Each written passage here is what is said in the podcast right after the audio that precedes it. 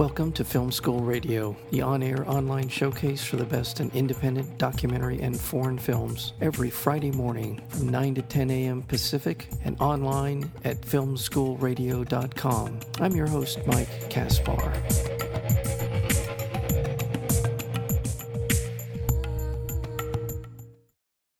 Uh, on September 26, 1983, an alarm sounded in, to indicate that five American nuclear missiles had been launched against the Soviet Union. Russian Lieutenant Colonel Stanislav Petrov defied military protocol, ignoring the incoming attack that was being confirmed by all of his warning systems. He followed his own sense of responsibility and declared it a false alarm. His decision spared the world a nuclear holocaust. Now, decades later, the forgotten hero travels to the United States to accept an award from the United Nations and to meet some of his heroes as well. We are joined today by the director of the film The Man Who Saved the World. That would be director Peter Anthony. Peter, wel- Peter, welcome to Film School. Thank you so much. Thank, Glad to be here. Yeah, yeah. Uh, I, I know that uh, I, um, there, are, there are a lot of stories uh, floating around from the Cold War era. I think we can, you know, and especially from the 80s. There was an awful lot Yeah. of antagonism going on between uh, America and the Soviet Union at that time. Uh, so, tell me a little bit about how you came to this story. It's a fascinating story, but tell me, how did you first hear about this? Yes. First of all, the listeners, I'm, I was born in 1971, so I'm, I'm 44 years old. So I grew up on, during the uh, Cold War. So we were really, really scared about all this, you know, when I was a kid. You know, we were so scared about that we would uh, get killed from a nuclear blast or, you know, or something going on wrong. But when I heard about the story the first time was about 10 years ago, I read a n- newspaper article about Stanislav Petrov who saved the world from nuclear war. And frankly, the first time I read about it, I didn't believe it. Mm-hmm. And then I, I went to the internet and I found out that NBC Dateline have, you know, tried to cover the story like 10 minutes interview. And I'm like, okay, let me look into this. So what we just did, we were just like, this, this is just an amazing story. And it hasn't really, you know, been told. Just in, in small, small NBC Dateline, that's, that was about it. Mm. So me and um, a photographer and my producer and a sound man, we just skipped off to uh, the U.S. We borrowed $10,000 and we just tried to get a hold of Stanislav. Wow! I remember the first time I came out there, you know, uh, I don't know if, if people have been to Russia, but Russia has really changed within the last 10 years. Now it's a very rich capital, but at that time it was quite poor. So we left uh, Moscow and was driving, driving for like an hour. And suddenly there was no pavement any longer. There was only, you know, dirt roads, no asphalt on the streets. And it was, it was quite cold. It was like minus 10 degrees, and people were walking around there, you know, drinking in the street with no shoes on. Mm. It was really, really a, poor, poor area. And we opened the door, and I've never been starstruck in my whole life. And suddenly I opened the door, and I see this little man standing there, Stanislav Petrov, you know, Mhm. You know, looking very humble, looking very poor. And I felt like I was meeting Jesus almost. Mm. I was really blown away about him. And then we sat down, and we were supposed to be there for a week, and we ended up being there for the first time for three weeks. Wow. And then the whole story started off. Wow, well, that's amazing, and it is often the case that uh, the you know sort of defying your expectations can have just as dramatic an impact on me- on meeting Sure. as meeting your expectations, and it sounds like that was the case with uh, with him with Stanislav. Uh, yeah, also because you know you have to have to understand when I met him the first time, you know, I was coming into the apartment and it was so filthy and dirty, mhm. you know, and suddenly I was like, how can a, an ex-officer at such a high level be living like this? And I saw there was these beautiful red, uh, you know, pink drapes in, on the on at, at the windows, and I was thinking there has to. I mean, it looks like a woman had been living here before, you know, Mhm. and she's suddenly not, definitely not living here any longer because it was so dirty. And then I started to get really interested into his personal story. How is it that you know who was his wife? How, what happened to him?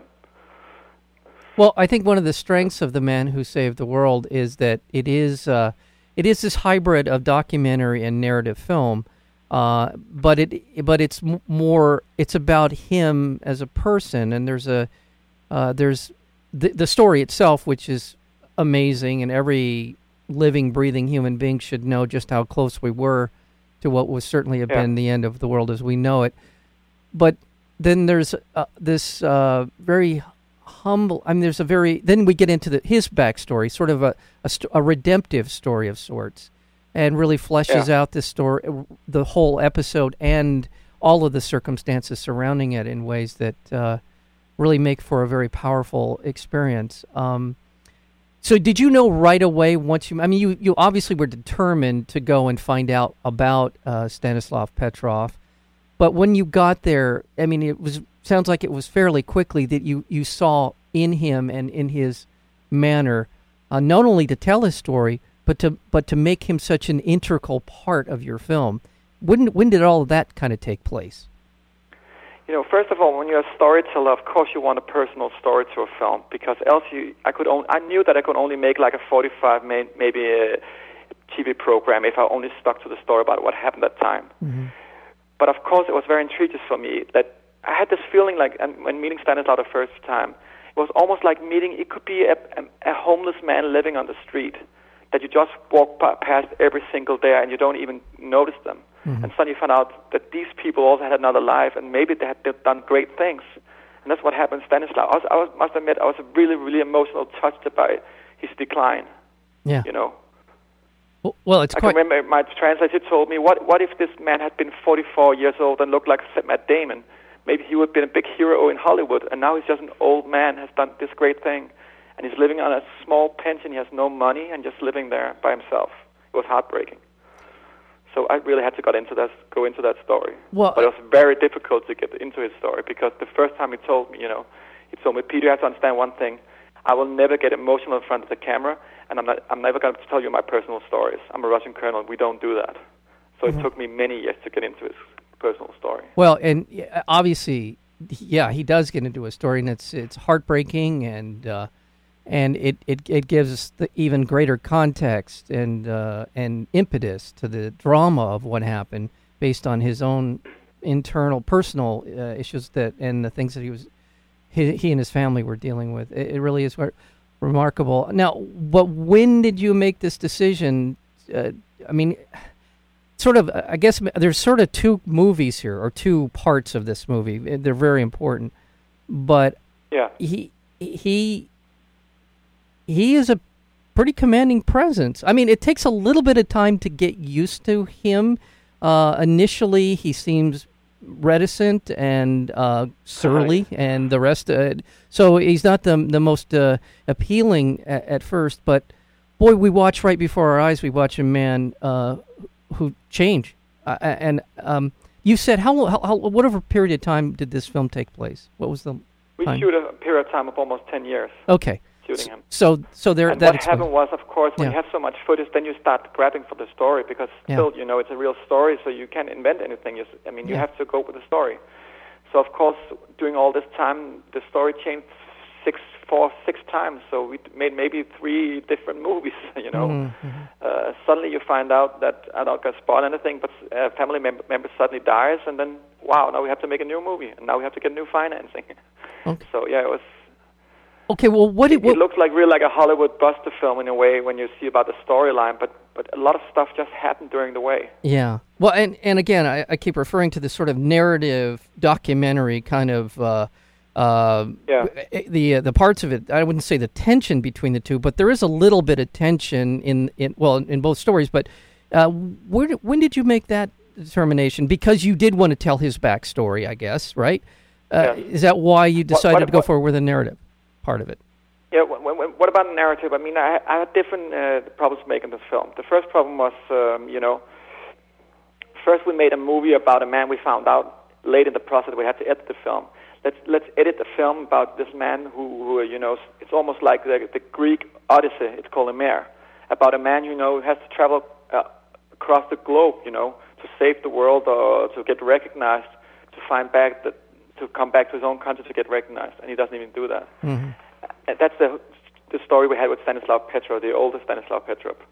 And then there was the whole re- reenactment part, you know, what happened back in 1983. And we also did that film. Yeah. But what we did was we edited two separate films. Hmm. And then we sat down and tar- started editing them together afterwards. So it wasn't like a normally documentary BBC style where, you know, a man talking about something and then we see what he's talking about Right. Because we couldn't go that way. We we only we were editing with an emotional feeling, you know, sitting there, look, watching the screen, saying, "Let's forget about this normal narrative structure. Let's try to go with the the emotional feeling of the story instead." Well, well, then that explains what why I would hesitate to call the the parts of the film that aren't the documentary the reenactments because we've become quite used to reenactments, and I go back to yes, they're not reenactments, more like a feature film. It is. I go back to Thin Blue Line was was the film for me that's sort of made reenactments uh, an important integral part of telling a, a, documentary story and but this feels differently. Yeah. It, you're right. Yeah, I mean, just what you said. It's, it is. It's a narrative film within within a, a documentary context. Yeah, because I felt when I was making this film, I didn't want to do a BBC documentary. They're, they're very good at doing right. that, but I'm not a journalist. Right. So I didn't want a man sitting there talking head talk about something happened. Then you say like, oh, black and white pictures, what happened at the time? Let's see what happened. Yeah. For me, it was almost like you know, let's make two movies. And also, you know, what happened back in '83. I told this beautiful story about a man who's who doesn't who was not supposed to go on the job. He has a wife's dead sick of cancer, and he saves the world. And even though he saves the world, he loses his own family, he loses everything. Yeah. So I made a film like that so they could go separately. And that's also what we found out when we're editing. Normally you would like people talking, you would see two minutes, then talking again. We didn't do that. Suddenly we just went into a feature film back in 83 for, for maybe 10, 15, 20 minutes right. with no interruption. Right. right. So, yeah, I've never tried to do that before. Neither have my editor, so uh, to, to, to tell a story like this, but we just tried it out. Yeah. Well, it, it, it is a fascinating if, if uh, uh, just in terms of pure, cinema, uh, I have never seen it done in the way that you did it, and especially to the degree to which it's done in The Man Who Saved the World. I want to let our listeners know that we're speaking with Peter Anthony's the director of The Man Who Saved the World. The story, a compelling story in and of itself, and I want to go back to this story. Um, but I, yes. I, I, think, you know, normally I would say I wouldn't want to uh, give away uh, a spoiler alert but the fact that you and I are uh-huh. sitting here today talking about this is a spoiler enough for what happened uh, on September 26, 1983. Uh, it was a, a, an apparent attack by uh, of up to five American nuclear missiles were heading towards the Soviet Union, and Lieutenant Colonel Stanislav Petrov had to make a decision whether or not they were actually under attack or not. And had he chosen to launch a a reactive or a, uh, a, a, retaliatory strike against the United States inevitably would have led to the world as we know it. All right. Yes. so, so I guess we can do away with spoiler alerts. Uh, yeah, we're still alive. We're here. Sorry, audience, but we're still alive. it is remarkable. Um, but it is again, as I said before, it's so much more. And let's talk a little bit about as you d- alluded to, uh, his recognition um, by the United Nations, and tell take us through the story a little bit of that in terms of his coming to the United Nations. Yeah, first of all, what happened was I was uh, going there. I was supposed to be there filming him for a week, and then suddenly we stayed for three weeks because I really fell in love with this character and just had to grasp more about who is this guy. Mm-hmm. And, and the last day of when we have to leave uh, Russia again, we're standing there, my producer's like, we, we have to go now with the car. And suddenly Stanislav breaks in with your whole pla- big plastic bag with fan letters from the U.S., you mm, know, mm-hmm. small kids who have heard about him in school. You know, a 12 year, a 13 year old girl uh, uh, from Oklahoma sending him $5. It was really heartbreaking. And suddenly I find this letter saying Kay Costner, I think it was Columbia Pictures or Paramount Pictures, I can't remember. And it was like donating $1,500. And I'm like, who is this guy? And he told me, oh, this is Kevin Costner. And I said, Kevin Costner, the actor? Yeah, yeah, he wrote me. I said, why didn't you tell me? oh, you never asked. Stanislav told me. and then uh, it, it, it turned out that Kevin Costner, uh, you know, um, well, uh, Stanislav had been a big fan of Kevin Costner for many, many years. Since he was, he saw the film called 13 Days, where Kevin Costner is, is playing a, mm-hmm. a part of the advisor of Kennedy during yeah. the Cuban Missile Crisis. Yeah. And suddenly, you know, Stanislav, I, I asked Stanislav, so have you tried to write Kevin Costner? Yeah, he had tried to write him, but he couldn't write in, in, in English, you know, he don't speak English. Yeah. So I helped him translate a letter. And at the same time, Stanislav got invited to go to the UN to get an award. So we went with Stanislav to the UN and to meet up with uh, Kevin Costner. Well, Well, let's uh, let's. also in the film, we also meet uh, Walter Cronkite on the end, Yes. on the way. Yes. What happened was that suddenly, you know, there's so many people because we were making the film about it from different uh, medias who wanted to talk to Stanislav. But we only had a week to film that the first time, so I was like, we can't spend all this time with the media. I mean, we have to film our own film. So I, I granted a, an interview to um, David Hoffman from the Washington Post, and then these people call me up. They say like, "There's a Walter Cronkite who wants to meet Stanislav," and I'm from Denmark. I didn't know who Walter Cronkite was, so I was like, "Nah, I can't do that," and hung up. and then my ex-girlfriend, she's from New York. She was calling me up. Are you crazy? Forget about Matt Damon, and all the other guys. You want to talk to Walter Cronkite? And then, and then I found out that Walter Cronkite, he was very sick, so he was in the hospital. He was getting elderly. Mhm. And he really, really wanted to meet Kevin uh, Stanislav. So he was like taking time off from the hospital for one hour to talk with Stanislav and then go back to the hospital again. My goodness. So, of course, I had to grant the big Walter Cronkite interview. Oh, that's. I'm sorry, I didn't know about him. oh well, that's okay, but that's a great story. that is a great story, and obviously, you know, for people who grew up in the United States and during that period of time, uh, the news was the not the news unless you heard it from Walter Cronkite. He was is about as preeminent Exactly. and, and and trusted a man as there was in America during that period of time. And of course, the Cold War was in full bloom, and of course, this took place while Walter, I believe, was still on the air in 1983. I'm almost certain of that. Uh, so obviously, exactly. And yeah. Walter had been living in Russia also, so he was really, really, you know, Mm, mm. he was really much into the subject.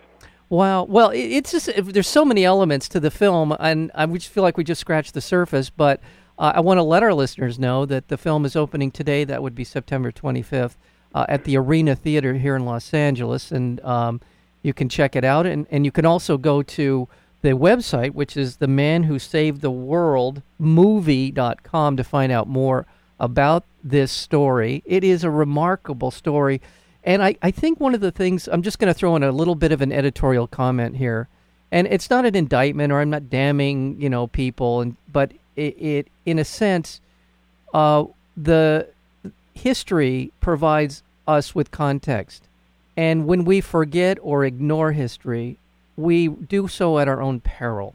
And uh, the things that happened, that almost happened in 1983, are not going to go away until we make a concerted effort to make sure that they go away. And they're not going away. Those circumstances are here still today. I think we've gotten complacent about the threat from nuclear weapons.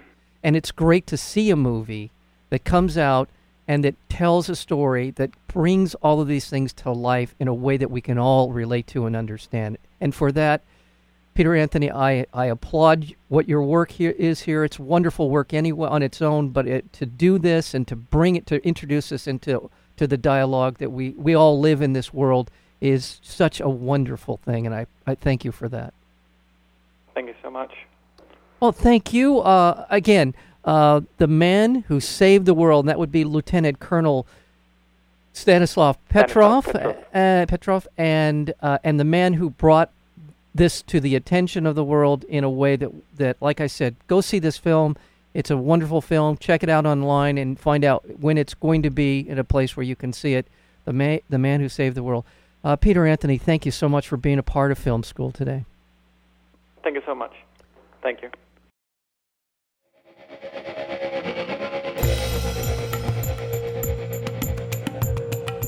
You've been listening to Film School Radio, the on air online showcase for the best in independent documentary and foreign films. You can find out more about the program at filmschoolradio.com. I'm your host, Mike Caspar. Thank you for tuning in, and we'll see you next week with another edition of Film School Radio.